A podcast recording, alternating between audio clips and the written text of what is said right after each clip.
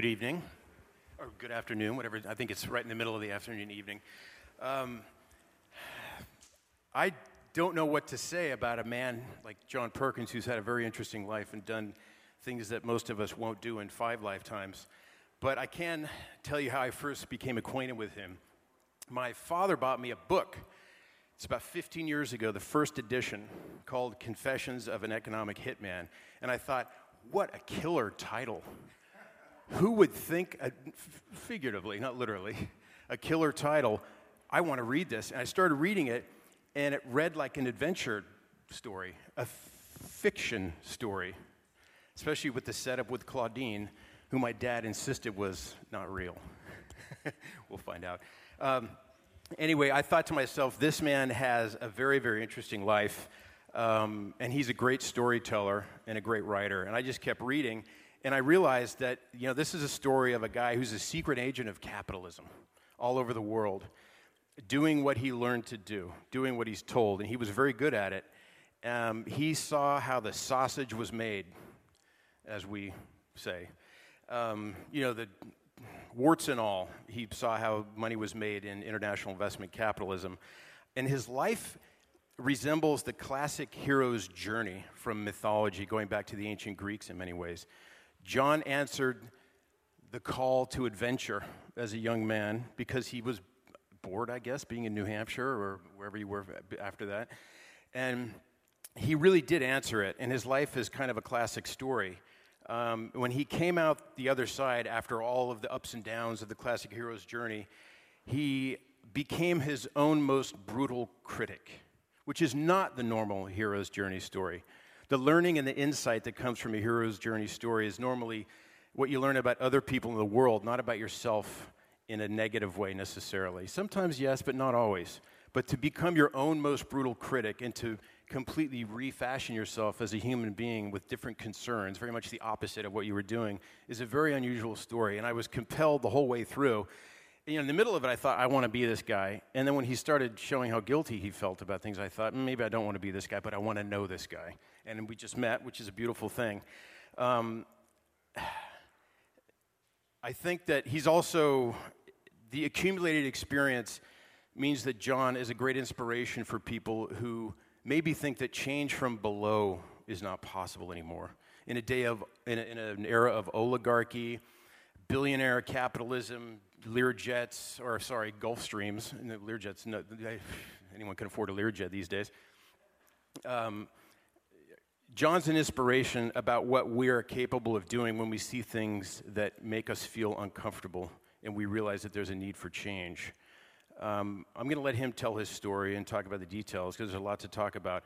But he's a pretty extraordinary person, and he's taken his own level of human development to an entirely different level, and I hope you talk about that a bit in his relationship with spirituality and the environment and people, indigenous people, for example, from whom we can learn things that we never even thought of learning, given our backgrounds and our values and our education system. So, John, please. Thank you, Jonathan. That was a that was a nice introduction. Very unusual. I've never had one quite like that before. Good afternoon, everyone. it's it's so great to be back here. I was here last year, and, and I just love it here. And, and I, I just to kind of get off the subject, what I'm writing about now is how we need to transform what I call a death economy into a life economy. And a death economy is an economic system that's built on basically destroying itself, burning up its own resources, consuming itself into extinction, essentially, which is the kind of economic system we have in the globe today. And there's a lot of other factors involved in the death economy. It's very undemocratic, it's very autocratic, it has men sitting at, usually men sitting at the top of the pyramid. It goes on and on. But one of the big issues is that it's consumed itself into its own destruction, which is exactly what happened here, as I understand it, with the coal mines and the, and the steel industry. A life economy, on the other hand, turns that around and it regenerates destroyed environments. It cleans up pollution, it recycles, it creates new technologies that move us into an area where we can truly um, live prosperously, sustainably, and our children and grandchildren, and all of nature, not just human beings. And that's what's happening here now. We're seeing this transformation. We've seen this place come from uh, a, a, steel mill, a coal mine that basically consumed itself into extinction, into a place that honors music and intellectual activities, poetry, dance, love, being together. So it's an incredibly wonderful place that you've created here, um, and I just want to honor that. Um, so where do we go from here, Jonathan? What would you what do you, what do you want me to talk about? Well, you know, your fame derives from your original status, self-described status as an economic hitman. So maybe if you describe what that means, because I've already said the term, people are probably wondering, what's that? I thought a hitman worked for the mafia. Um, They've all read the book. yeah. Okay. So my job, my real title was chief economist at a major U.S. consulting firm, international consulting firm. I had a staff that ranged up as high as 50 people working for me. But my job really was to identify, our job as my staff was to identify countries with resources our corporations wanted, like oil, or coal, or lots of human laborers, or big markets, or various things, but often it was oil. And once that country was identified, my job was to go to that country and convince the president or the minister of finance to be, go directly to the high, highest people in the country and convince them to accept huge loans from the World Bank or one of its sister organizations. And yet that money never actually went to the country.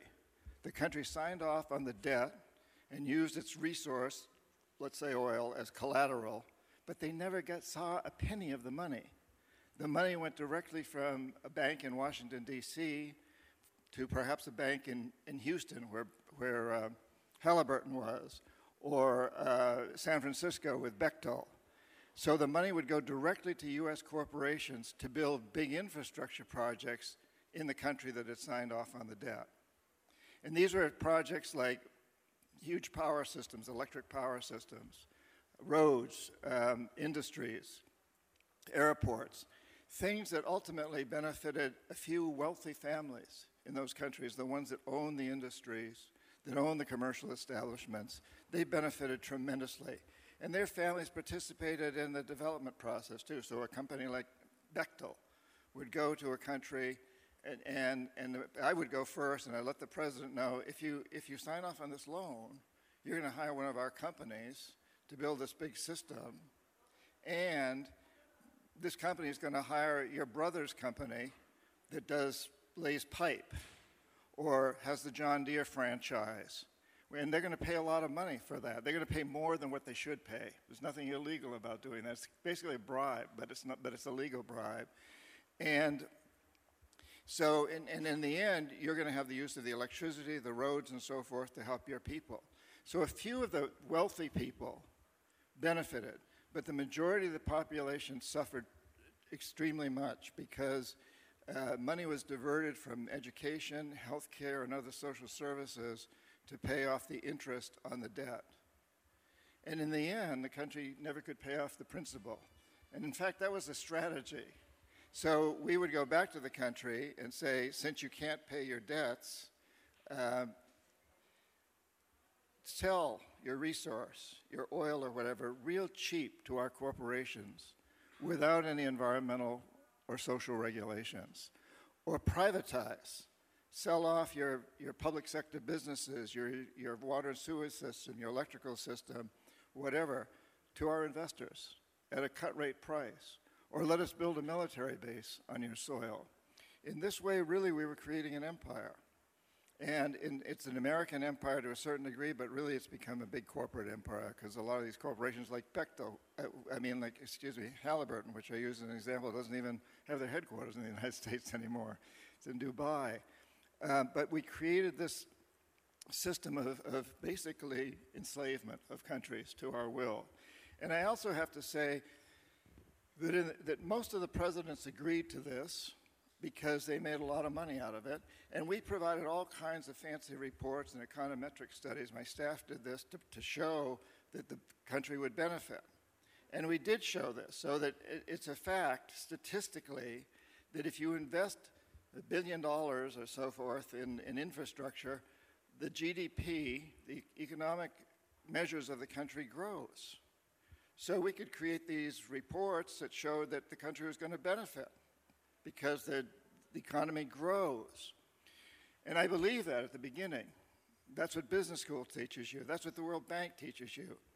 But as I got into this deeper, and I'd been a Peace Corps volunteer deep in the Amazon rainforest for three years, I'd lived with people on the other side of hydroelectric projects. So I think I helped understand this. I'm doing a talk tomorrow with an Amazonian indigenous shaman, uh, and uh, I've lived with these people. I saw this. What was really happening is that the statistics are, are completely skewed in favor of the rich.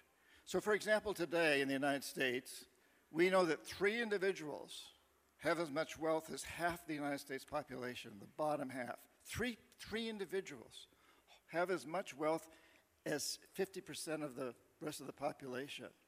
So if those three individuals are, their economy is growing, let's say four or 5% a year, and half the country is staying the same or even declining, it'll still look like the economy is growing at, at 2 3% a year.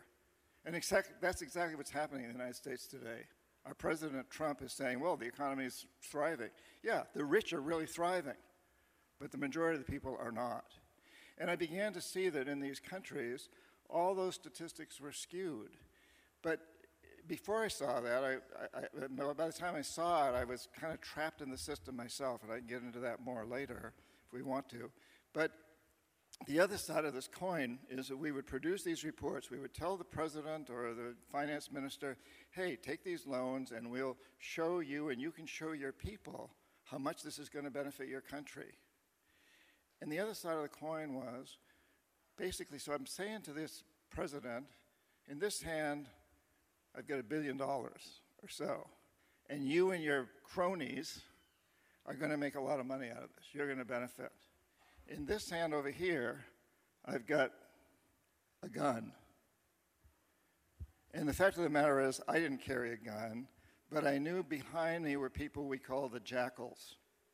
And every president of every country today knows about Mossadegh of Iran, Allende of, of Chile, uh, Arbenz of, of Guatemala, and more recently, Zelaya of Honduras in 2009, Lumumba of the Congo, Diem of Vietnam. They know about these heads of states, and these are the heads of states that we don't even talk much about the ministers of finance and other people who've either been killed or overthrown in coups because they didn't play the game. And so when you go in and you meet with the president and you say, hey, here's a few billion dollars for you and your family, and your kids are going to get a free education in the United States, we're going to give them good scholarships and so on and so forth. Here, this is for you. Or there's the threat that you too will go the way of Allende in Chile or Mossadegh in Iran. So, what would you do? what would you do in that case? Most, most of these presidents um, would take the money. I had two, two clients that had tremendous integrity. Jaime Roldos, the democratically elected president of Ecuador, and Omar Torrijos, the head of state of Panama, they didn't take the money and they really stood behind with their belief systems. And also, they, they don't, not only for their countries, but they wanted to set an example for the world. And they both died within less than three months of each other in very, very suspect small private plane crashes that I'm, I personally am convinced were assassinations. And I expected them to, to something to happen to them because they refused to play this, this game. And so that's really what we economic hitmen did in those days continues today, but it's getting worse. I wrote a book called The New Confessions of an Economic Hitman recently, which talks about how things have changed since. And now, in those days, we were generic. We didn't really care whether Bert Halliburton got the job or, or, or, or Bechtel got the job as long as we get a piece of the action, my company, and we always did. We, we were managers, we were consultants. Today, we, that system still exists, but now every company also has its version of economic hitman. Whether it's Huawei from China, they have their version too, or Exxon, or Nike, or Amazon. So we've now got out there swimming around out there. There's a, there's a lot of them in this country, and, I know. You know, so they're trying to promote their own countries, their own companies' interests. And then there's the guys like me who are just working with the World Bank and so forth to promote, uh, to, to, saddle a country with tremendous amounts of debt and fear so that they'll play our game. So it sounds as if you would have been working for the East India Company had you been born a couple hundred years earlier, at least for a while. And then you would have probably written a book about it. Yeah. I don't know whether I would have written. Leather bound. Yeah, no, that's a really good point. I mean, my country, the United States, became the United States because it, it rebelled against the East India Company. We like to say it was the British government, but really the real story behind the story was the East India Company, which controlled the British government to a large degree. King George was a you know, a major stockholder in that company and very much at its mercy. So that's a really good point, Jonathan. That, yeah. It seems like a similar model of colonialism, but this is your model is more economic than cultural. It becomes cultural in an in a you know meta sense because people it, mimicking our institutions, but it's more purely economic. You're not making people open up, uh, you know, British-style schools. You're not creating a bureaucratic elite that you know goes to Eton and Oxford and then comes back home. It's different. It's simpler. It's more efficient. Well, and that's an interesting aspect because this whole system really started in the early 50s when the United States was um, opposing Iran. Uh, so, so Mossadegh had been elected been a real democratic election, prime minister of Iran. And he then went against the oil companies, primarily what became BP, the British oil company. And Eisenhower, president of the United States, was, was called in by the British and so forth to, to try to change things. Now, Eisenhower was, ter- was terrified of nuclear war because the Soviets now had nuclear weapons and they were right there next to Iran. So he was very uh, concerned with doing something. So he had a Secretary of State and head of the CIA, the Dulles brothers, John Foster Dulles and, and, and Allen Dulles, right? And they were pretty cunning characters. So they came up with this idea well, instead of let's not go to war, but let's, let's send a, an agent in to uh, corrupt, to change the system, to get rid of Mossadegh. And so a CIA agent named Kermit Roosevelt, who was Teddy Roosevelt's grandson, went in with a few suitcases filled with dollars. Literally. What else? Exactly. Literally goes into the country with these suitcases, and he and a few of his, of his employees from the CIA uh, ended up paying people lots of money to demonstrate against Mossadegh and the police and the armed forces and so forth, and made Mossadegh look, made the world think Mossadegh was unpopular, which he wasn't in Iran. I spent a lot of time in Iran after this, uh, under the Shah, and Mossadegh had been very popular, but he was overthrown and replaced by the Shah. And so the system seemed very, very successful. But the problem with that particular system was that, the, that, that Roosevelt was a card carrying CIA agent if he'd been apprehended, it would have been very embarrassing for the US government. So the decision was made to use that system, but to hire private consultants like me who had no connection with the government. So if somebody came after me, I'm just a you know, I'm just a consultant uh, for a private corporation, nothing to do with the government. But then, after the Vietnam War ended, we basically in the United States understood that we couldn't defeat countries like Vietnam. And so the economic hitman scenario became even more important. If we can't, if our military can't defeat Ho Chi Minh, which we couldn't, it was a little bit like the British couldn't, you know, the Americans could defeat the British, even though the British had a much stronger army. If we can't defeat them militarily, then we need to use economics to do this. And that was very, very successful for a long time. But at one point, the military industries began to get very upset by this because although the whole country was, the United States corporations were benefiting, the, the Raytheons and, and, the, and the, the, the Grummans and the other industries and connected with the military were not. And so they were putting pressure on, on President Clinton, who didn't really bow to it, but then on Bush, and along comes 9 11. And suddenly there's a huge excuse for us to revamp the military system. So today, in the United States, we've got both the economic hitman system and the old kind of colonial type of military system that's going to places around the world, many places, not just the ones we hear mostly about, like Afghanistan, but pretty prevalent in parts of Africa and other places too. We're seeing more and more of this. The threat is there. So, is this still an economic game or is it about something else? What do we want? And this is a question people forget to ask powerful actors when they behave a certain way. What do you want?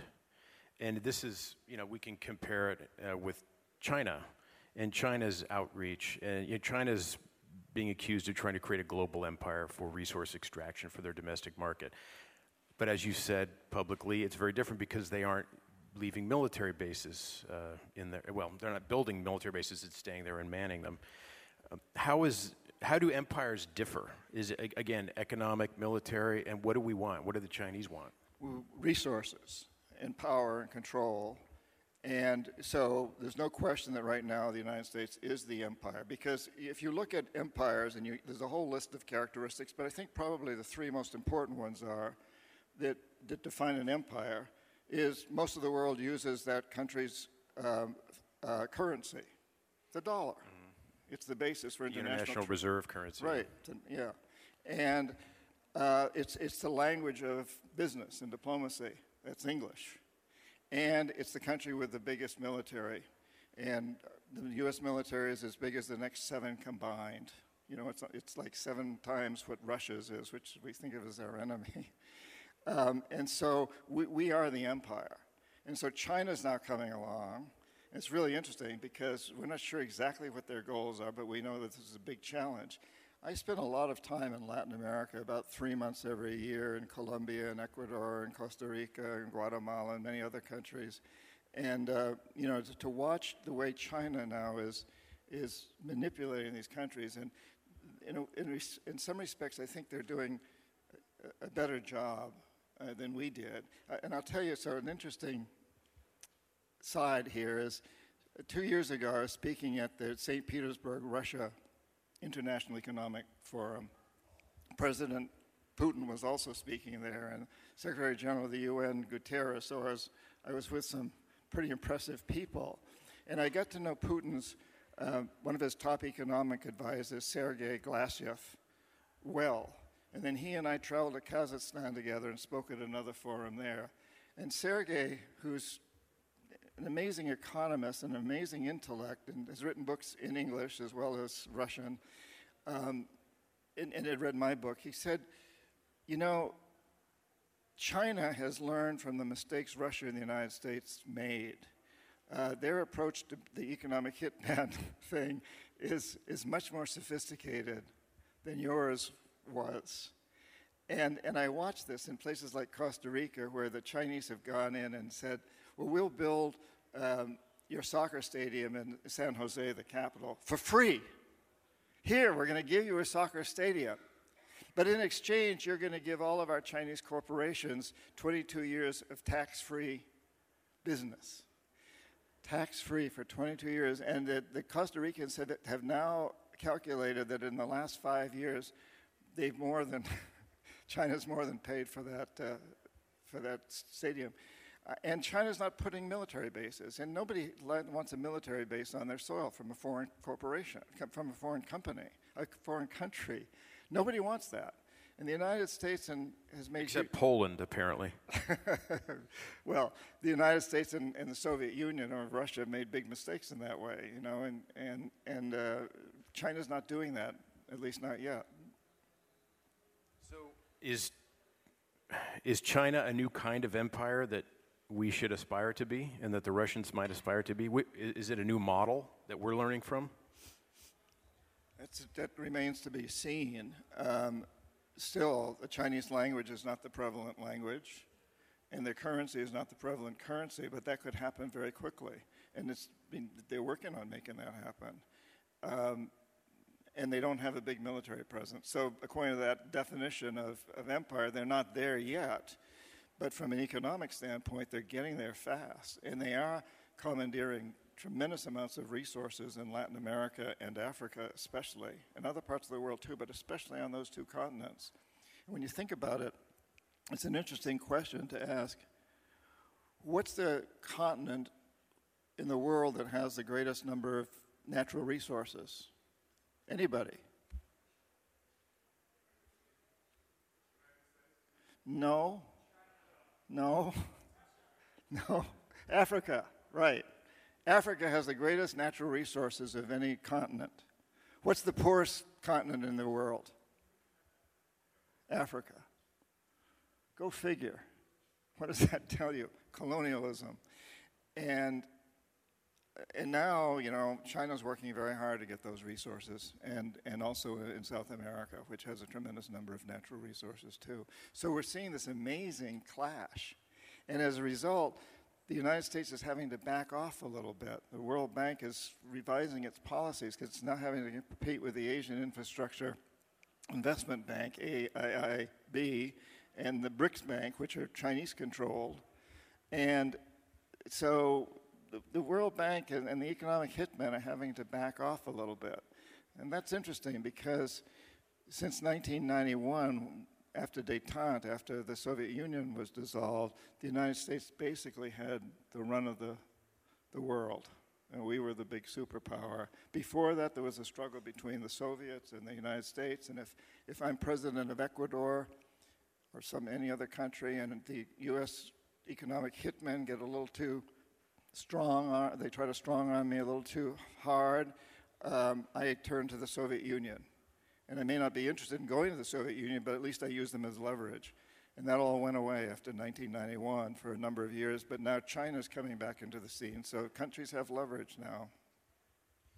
Well, if we're talking about empire and the way countries project power, one thing that I notice as a political scientist who's been studying democracy for a long time is that the three countries we've been talking about, China, Russia, and the US, are development models as societies for exactly no one. No country now wants to mimic the domestic institutions of any of those countries.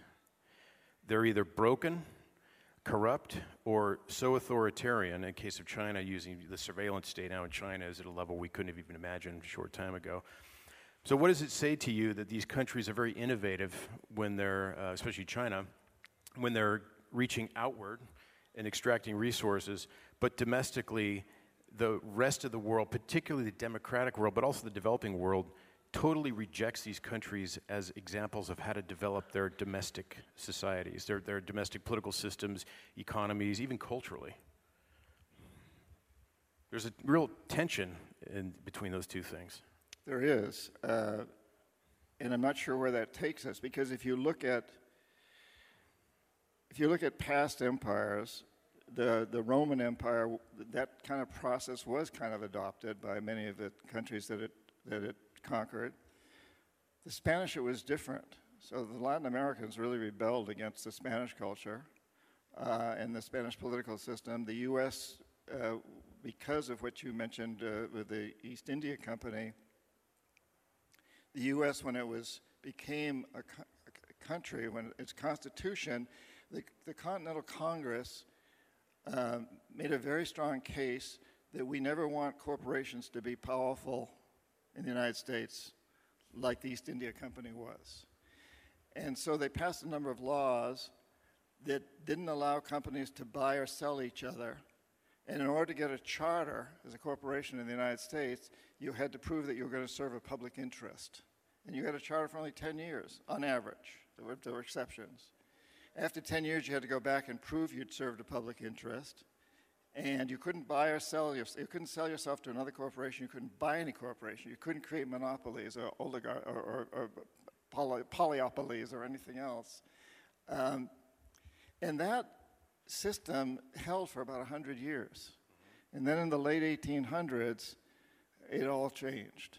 And changed primarily because of John D. Rockefeller and the Standard Oil Company. And Rockefeller went to New Jersey and Delaware and said, hey, oil companies can't operate that way. We're a long term thing. 10 years isn't enough. You've got to give us an unlimited charter. And we've got to be able to buy some of our competitors because that's the only way this whole system can work. And if you change your laws in, in New Jersey and Delaware, uh, we'll pay good taxes and you legislators can pay yourselves better salaries. it worked.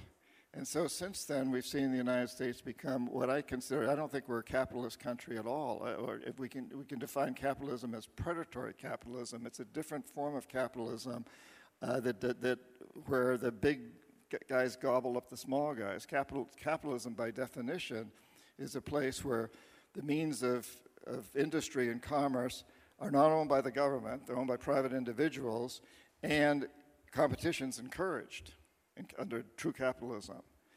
Today, we have in the United States a system where competition is basically destroyed to a large degree. Uh, can exist on a small basis, but the big corporations gobble up their competitors pretty quickly. And although the government doesn't own the corporations, really we've turned that on its head where the corporations kind of control the government. And we see in the United States that no, pres- nobody gets elected to any high office in the country unless they have tremendous money from corporations. And we've got this revolving door where the heads of most of our uh, government agencies come out of the, the organizations they're supposed to be watchdogging and are going to probably go back into them. So we've really turned that definition of capitalism on its head, and it's, it's not a true form of capitalism by any means. Well, one thing that's staring us all in the face in what you just said, it seems to me that what changed was a definition of the public interest.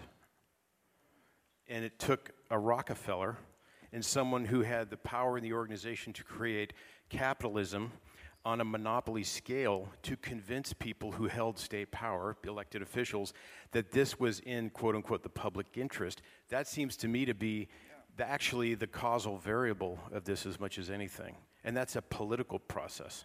It's a rhetorical and political process that maybe involved, you know, new ways of financing political parties to get people to agree to this. Um, you know, and ultimately you had the Powell memo, Lewis Powell memo. That's a little bit academic, but it seems to me that that's what happened the public interest as a definition that was common changed. Exactly. The story changed. Perception, and when you think about it, human activity, I mean, we, we have two really two, two realities. Objective reality, this microphone, and then there's perceived reality, the conversation we're having. And all human activities are basically controlled by perception. So there's no there's no Czech Republic. There's no United States. There are no corporations. There's no religion. There's no culture except as we perceive it. Those things. And when enough people accept a profession, uh, accept a, a perception or codify it into law, it has a huge impact on reality. And exactly what you're saying, that Rockefeller was able to change the perception of public interest, and therefore that changed the reality ever since. This is actually a really important uh, ancillary point that individuals have the power to change history at various times. Bismarck is often credited with changing a bit the laws of international affairs. Certain things didn't apply to Bismarck, um, and Napoleon, obviously, and a few other people. But Rockefeller is perhaps underappreciated as a person who manipulated our concept of what was in the public interest. You know, so I'm from California, and uh, there's a little story. In the city of Los Angeles, the municipal rail system was ripped up after it had already been taxpayer supported infrastructure because what we needed to do was get cars on the road. Because what we needed to do was to sell petroleum and petroleum based products and cars and boost the car industry, give people work, jobs. That's in the public interest. So why not uh, get rid of the public transportation system that LA has barely recovered since then? It has a metro now that covers a bit of the city. But th- these are the kinds of things that happen. And somebody made an argument that convinced them to do that by saying it was in the public interest. Yeah, and, and this whole idea of perception, and when we talk about a, a death economy, which is created by predatory capitalism, we can look at a moment in history when that really, in a way, happened in 1976. So prior to 1976, when I was in business school, I was taught that a good CEO uh, makes a decent rate of return for his investors. Decent rate of return. but he also takes good care of the communities where his factories are. You know, he not only pays taxes, imagine that, in the United States, big companies don't pay taxes anymore, um, but he also, the company will, will, will help the school system or the build recreational facilities. And that's what I learned. And, and, and, and also, you pay your employees well, you give them retirement pensions. I think that's fairly common in Europe. But in the United States, uh, we don't have any of that anymore to a very large degree. But I was taught that in business school pre 1976. In 1976, Milton Friedman won the Nobel Prize in Economics. And Friedman said a lot of interesting things. Some of them are still good and, and relevant. This, uh, he had some good, he had some very good thoughts. But I think one of the most significant statements was the only responsibility of business is to maximize short-term profits, regardless of the social and environmental costs. And he went on to say, and, and von Hayek, who preceded him by a couple of years of winning the Nobel Prize, had begun this process. It had been growing for a long time, actually, ever since Rockefeller. It had been growing been, there's been this uprise, but, but when Friedman said it, and he had great following with, with Reagan and Thatcher and many others, um, he also said that if we maximize short term profits, all the social and environmental costs will, uh, problems will take care of themselves, which, as we now know, is total BS. It just, it just isn't true. It's, he was selling predatory capitalism, but it caught on. It was that perception. So, how do we move into a life economy? How do we change that? We've changed our perception. And I have to say, if I may, that this is happening. It's why you're all here. You know, it's phenomenal. I think the whole world right now, I think there's a huge consciousness revolution. I think people are waking up everywhere, whether I'm speaking at the St. Petersburg, Russia International Conference or in Latin America or the United States, Czech Republic. You know, music festivals like this, back in my day when there was Woodstock, it was sex, drugs, and rock and roll. And mud. and mud. I don't see much mud here. I suspect there's some sex and drugs and rock and roll. I, you know, I know there's rock and roll. That's pretty obvious. But uh, yeah. But in addition, you've got the melting pot. And this is happening around the world at music festivals. Uh, you know, it's, it, and everywhere I go, I find that people are talking about these things. They're waking up. There's a real consciousness revolution. There's an awakening to the knowledge that we live on a very, very fragile space station, the Earth. And you can't get off. Elon Musk might get off for a while, and a few other people might go to Mars or the moon or someplace, but most of us aren't going to get off, and we don't want to get off. It's a beautiful planet. So we're waking up to the fact that we've got to take care of it. And we've got to create this sustainable economic system, a life economy that is itself a renewable resource. And I find this everywhere across this planet. It's happening in China, it's happening in Russia, it's happening here, it's happening everywhere. Pro- but at the same time, whenever there's a revolution, the people who represent the status quo, the ones on the top of the pyramid, put on the brakes. And they try to convince everybody else to leave the revolution. And that's what Donald Trump is doing. And I think that's what Brexit is about. And I think that's what a lot of stuff that's going on all over Europe and Latin America and Africa is we, we've got the, the, the, the, the people putting on the brakes because they, they, they feel an undercurrent of a new consciousness, a new awakening and it scares the hell out of them. And we, you and I, need to take courage from that and be inspired by it because it means they're afraid we're winning, and we are. And so there's this awakening of consciousness that's going to move us out of this terrible failing system, this death economy that's so unjust, where there's such incredible inequality, and where things are totally oriented toward materialism. Well, not totally, because here you've got music, sex, sex and rock and roll. I don't know what else is going on. But we're here talking about this.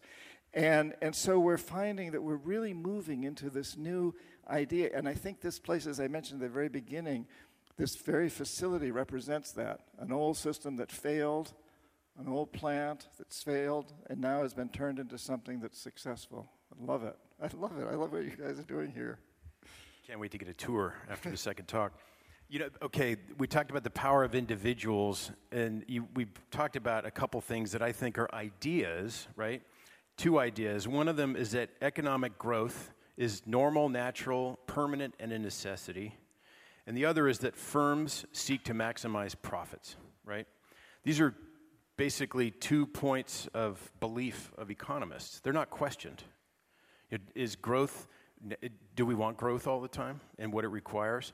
And also the firms maximize profits things. Think about it. Okay, you're an economist. I don't want to get too academic, but some of you probably care about economics. Firms don't always seek to maximize profits. If they did, they would never give anyone vacation time. They would fire the person who shirks and they'd hire someone at a lower wage. The only reason they wouldn't, they wouldn't pay their CEO so much money either. Yeah, yeah, that's true. No, absolutely.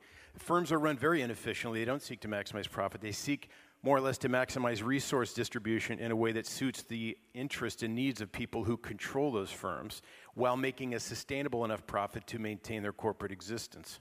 You can quote me on that. anyway, the, the, so what I'm saying about maximizing profits is that an economist will say, you know, there's the assumption that an actor is rational, even though behavioral economics shows that we're often not that rational. We assume firms maximize profits because you have to assume that analytically to predict the behavior of firms or individuals. If you don't, you're in an upside down world of not being able to predict anything. So we go with the assumptions that most accurately mimic reality. Right? Is that a fair statement? Well, that's our perception of reality. Our certainly. perception of reality. Yes. So, yeah, how we how we understand, how we perceive what firms do, what people do, um, and I think that idea and the idea that growth is necessarily something that has a you know we, we have a cult-like need for growth. Those two things are ideas that have had an effect on the way economies are organized and globalization has become organized that's had a very, very negative, nasty effect on the quality of life of many people and also it's skewed income distribution nationally and globally. But I don't think either of those things is acknowledged very often because economists are the ones who lead the debate. And those are articles of faith among most powerful economists, not just Western, but economists from developing world who almost always study in the West. Yes. Yes. I mean, you have an economic background. Is this ever anything you've discussed with people out on the road and in the in the Amazon or anywhere that these are crazy ideas that we have to let go of? Absolutely. And tomorrow, as I mentioned, I'll be uh, sharing the stage with a, a shaman from the deep from the Amazon named Manari. And if we look at at human history, we, we have been what we call human beings for about 200,000 years, give or take a few. And throughout most of that time, as is the case with indigenous people in the Amazon and, and, elsewhere today, or that's changing rapidly, but when I first lived there in 1968, certainly was the case. Indigenous people, and, and I think all of our ancestors, created a life economy. Their motivating factor was to leave, to, was to take care of each other. It wasn't self oriented, it was to take care of each other and to leave to their offspring as good a world or better world than the one they inherited. Don't use up the resources, replenish. And I think that's human nature. It went on for 200,000 years, and then beginning, I think, roughly 3,000 years ago, uh, that began to change. And part of it, I, you know, I'm not an anthropologist, or, but I think part of that was you know, the, the development of agriculture, and at the same time, the development of warlike tribes that didn't want to bow to farm, but they wanted to take what the farmers were farming. And it goes on and on from there.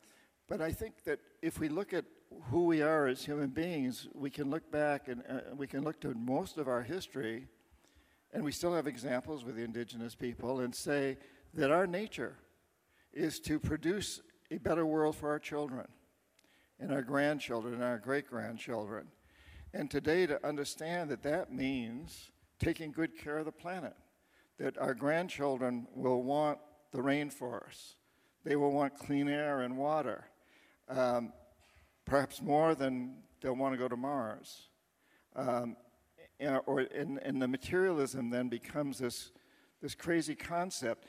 The idea of growth, though, we can grow intellectually our music can grow, our literature can grow. It doesn't have to be, you know, materialistic growth. We can grow in so many ways. And Manari will tell you, and I don't know whether we'll get into this tomorrow or not, but he's he, the indigenous people in the Amazon, many of the different tribes that I work with will tell you that over the period of time when we've been growing our economies, our materialism, they've been growing their spirituality. And that's one of the reasons they now reach out to us to try to help us convince ourselves that we need to create a life economy, which is a lot of what they're doing today. Many of them, guys like Manari, are traveling around trying to convince people to take better care of the planet.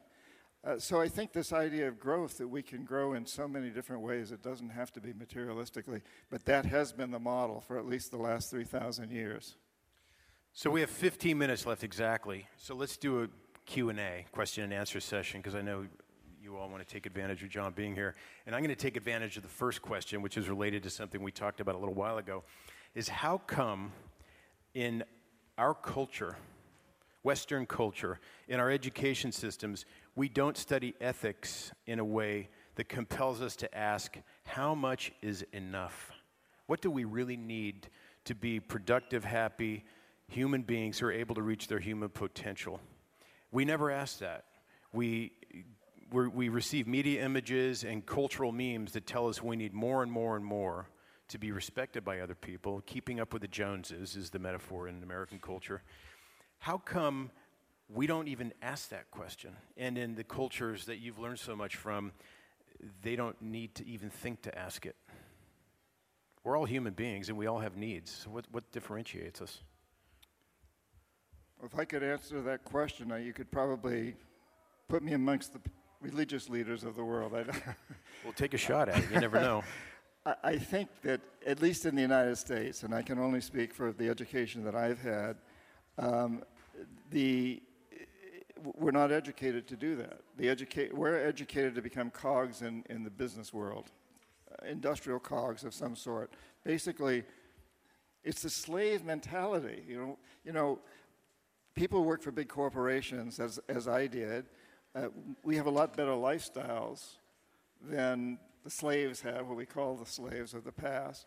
But we're still part of this cog, we're cogs in the system that, that, that thrives on teaching us not to ask those kind of questions, but to accept that what we all want to do is get better materialistically. So it's interesting because I was hired at this company I work for, Charles T. Main, as, a, as an economist. And I really kind of enjoyed, I've spent a lot of time in Indonesia, three months at a time, and Iran over a period of 10 years. I spent probably a total of a year or so there. And I love that, but in order to make more money and to gain more influence, I had to create a staff. I had to go out and get enough clients that they could afford to hire. I could aff- hire more people. I could create a department. I became chief economist. I had 50 people working for me. And I hated it because now all I'm really worried about is who gets the corner office, you know, who gets the window seat, and so on. And yet, that was that's the success, and that's what we're taught to strive for. That's what business schools teach us. That's what I think, to a large degree, our education system teaches us. Get, you know, get more and more and more of something, and it's because it's. I mean, that's the only answer I can come up with, and uh, there may be some deeper philosophical aspects to that, but. Uh, from a business standpoint, from a purely economic standpoint, I think we're driven by this an education system at least in the United States, that doesn't ask the questions about ethics it should. Well, let me say something quickly. I've spent a lot of time in the Czech Republic since 1988 when I first came here, and I've been living in Prague for quite a while. And I've learned something from Czechs. There's an intergenerational change going on a little bit because the banks are now making money available for people to borrow. But I've never lived anywhere in my life, and I've lived in several places, where people live within their means the way that Czechs do. And I've always found it very, very interesting. I don't know many Czechs who are over leveraged, who live way beyond their means, who own a lot of stuff just to have stuff. It's, it's just, it's really interesting. And I, I, I just don't see it. But people have enough. But you seem to implicitly ask that question to yourselves how much is enough? And you've probably had that transmitted down to you through the generations. And you know, maybe it had to do with communism, with the limits of availability of material goods, but it hasn't changed. And I really, the, the, the, people have mortgages now here that they used not to have, but I don't see an abuse of the credit system and people living systematically beyond their means in the Czech Republic that I see elsewhere. And it's, I've learned a lot from you living here. And you know, people I know they I, I don't know many people anywhere that, who own outright the places they live, except for here. It's almost unthinkable in a lot of places, but I know people, most people I know who actually own the places they live. It's unbelievable. So credit to you for learning, kind of imbibing that lesson organically through your history and through learning and through the generations. Keep it up. Yeah. Teach the, teach the rest of the world. I have an 11 year old grandson. Now I know where I'm going to recommend that he goes to college. So we have, we have a question over here. So we need a microphone. Does someone have a microphone? Uh, okay. Yeah, wait, she's got a microphone. Good. It'll be easier. Is it working? Yeah. So first of all, it's nice that your grandson, if he comes study in Czech, that'll be really nice.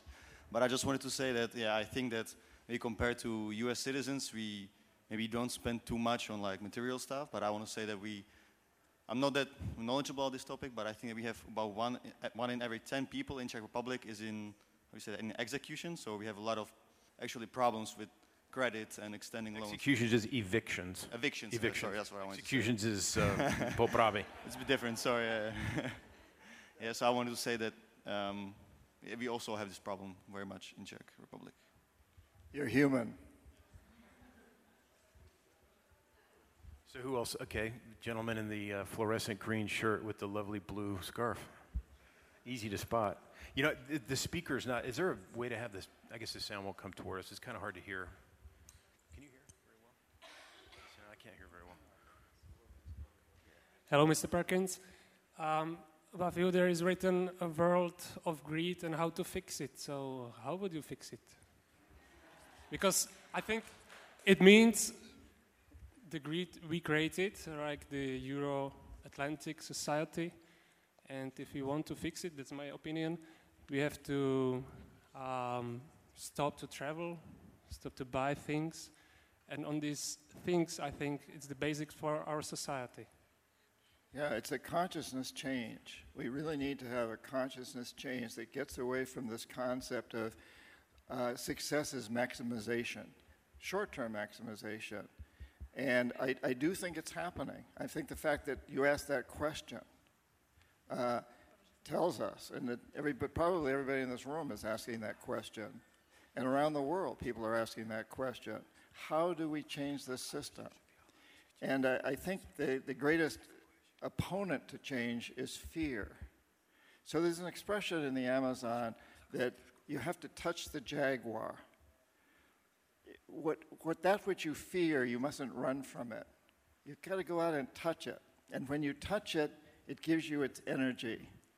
And this is a very important concept in shamanic journeys. You probably hear people all over the world, this plant ayahuasca is becoming more prevalent. That's one form of journey, but there's many shamanic journeys. And when you take these shamanic journeys, you often, if in the Amazon, if, they, if they're fearful of something, what they see on a shamanic journey in a vision quest is a jaguar. And it's terrifying. But they realize that it's telling them they've got to touch some problem. And that's the only way they can get energy from the problem. And I think our jaguar today is a fear of change to a very large degree.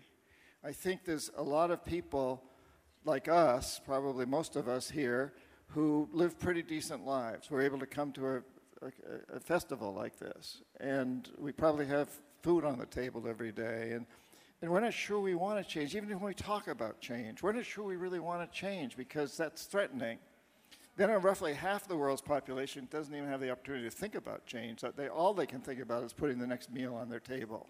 And then you get these people at the top of the pyramid who they think they got life just as they want it. They're controlling everything. They don't want change. So we fear change. So one of the things I think we have to get, get over is, is our fear of change. And of course, those who want to keep us in the status quo keep telling us we need to be afraid of change. They're a threat to us. The Chinese are a threat. It's them. It's the, they're the problem. They're the problem. And we need to fear them and we need to oppose them. And one way to do that is to keep building up our material success because that allows us to have the power. We've got to get beyond this fear of change and we've got to move into a new consciousness. How can you do it? Is the real question. How can each of us? And I would say that every one of you out there has passion You wouldn't be here if you didn't have passion. You've got skills. I don't know what each of your passions and skills are. I have a passion for writing. I love to write. And hopefully, I have some skills in it. And so that's what I do. And once in a while, I get on a stage like this and speak. But if you're a carpenter and you have a passion for carpentry, then you build houses or whatever with the most sustainable materials you can. And you, you talk about it to your clients and you tell them this maybe this maybe this costs a little bit more, but it's an investment in the future. It's not an expense, it's an investment in the future for your kids. And if you're a teacher, you teach this and you keep bringing it up. So I think part of this is that we've all got to talk a lot more about it. And if you decide you're not going to buy some product, Nike, for example, let's just say, because you don't think they're paying their workers in Indonesia enough money, so you go to another company and you buy their product instead. But that's not enough. You need to send an email and let the other company know why you're buying from them, encourage them, and let Nike know why you didn't buy from them. And send this email out to all your social networking people. You, every one of you here has probably got a big circle of social networking people. If you get all your social networking people to go after, to send out to a company. Pick, any company. Every one of you could pick a company and send out these notices once a week and say, you know, I love your product. Nike, I love your products. Don't them a bad guy. I love your products, but I'm not going to buy them until you pay your workers in Indonesia a fair salary or something. It could be any company. I, I, shouldn't, I don't want to just single out one company. But we all have tremendous power to do that kind of thing. If you think, every one of you can think about a hero. Who's a hero in your life? Mother Teresa. I don't know. Who's a hero in your life? And to know that that hero didn't know they were going to be a hero when they started, it was scary as hell to do whatever they did. They didn't know. Just like you, you're the hero. And every one of us has passion and talents. And if we all put them toward the end of creating an environmentally sustainable, socially just, spiritually fulfilling world, a, a life economy, we can go many different routes. I can be a writer, you can be a plumber, you can be an, a, a, an architect, you can be uh, a teacher, you can be whatever you are. Follow that passion, enjoy it, but channel it in toward going to the same goal of creating a life economy. And when we do that, we're going to get there. And we're going to be changing the perceptions as we go along. What is success? Who's going to be on the cover of our magazines? Not the CEO that earns the most money in the future, but the CEO that's driving his or her co- company toward creating a better world, a life economy. Let's make those our heroes. I'd recommend if you want to explore the concept of the life economy more, check out John's website johnperkins.org. Org. Not com, org. I'm not, I'm not Yeah. a commercial establishment. And there- there are I'm a lot of- organic, organic. JohnPerkins.organic. How's that? Organic. Or orgasmic. Ooh. Oh, oh, oh, oh. The question one is What's your opinion on the social movements and their involvement in the social economical change? A. And B. Isn't it part of a strategy to focus on individual rights and individual uh, responsibility to divert us from involving in wider social movements? Thank you. Yeah, that was very clear. I, well, I love, I think in general, social movements are extremely important. Now, you know, not all of them are good, but, but so we have to be careful of what we're buying into. But the social movements that are taking us toward what I call a life economy, they're taking us toward a more sustainable system. And yes, I think to, to get away from this selfish, greedy aspect of it's all for me, part of the, the, the good social movements are ones that are looking at us as a collective, very much the way indigenous people do. They don't work for themselves. If I'm a good hunter, I hunt for the community. Somebody else is a good canoe maker, they make canoes for the community. I hunt for him or her, and she makes canoes for me. And, and we do that. It's, it's this sharing, it's this communal aspect of how do we all work together to create a better world. And there are a lot of good social movements that are doing that, and I encourage people to become involved. There are some social movements that are going in the opposite direction, unfortunately. But yeah, I, I, we need to come together. Thank you. Good you know, question. the clock just ran out, so I think we're going to have to end it out of respect for the next session. Um, anyway, I'd like to thank John for sharing not just his ideas, but himself and his life work with all of us. And his books are magnificent, entertaining, and well written. And you know, you can go to his website and read on a lot of the things he mentioned, particularly life economy. I recommend that. Well, go to my website and sign up. Put your email address in the little box, and then you'll get a newsletter once a month, only once a month. But they're they are brilliant. and beautifully written. Thank you so Thanks. much. Thank you. Thank you. Thank you.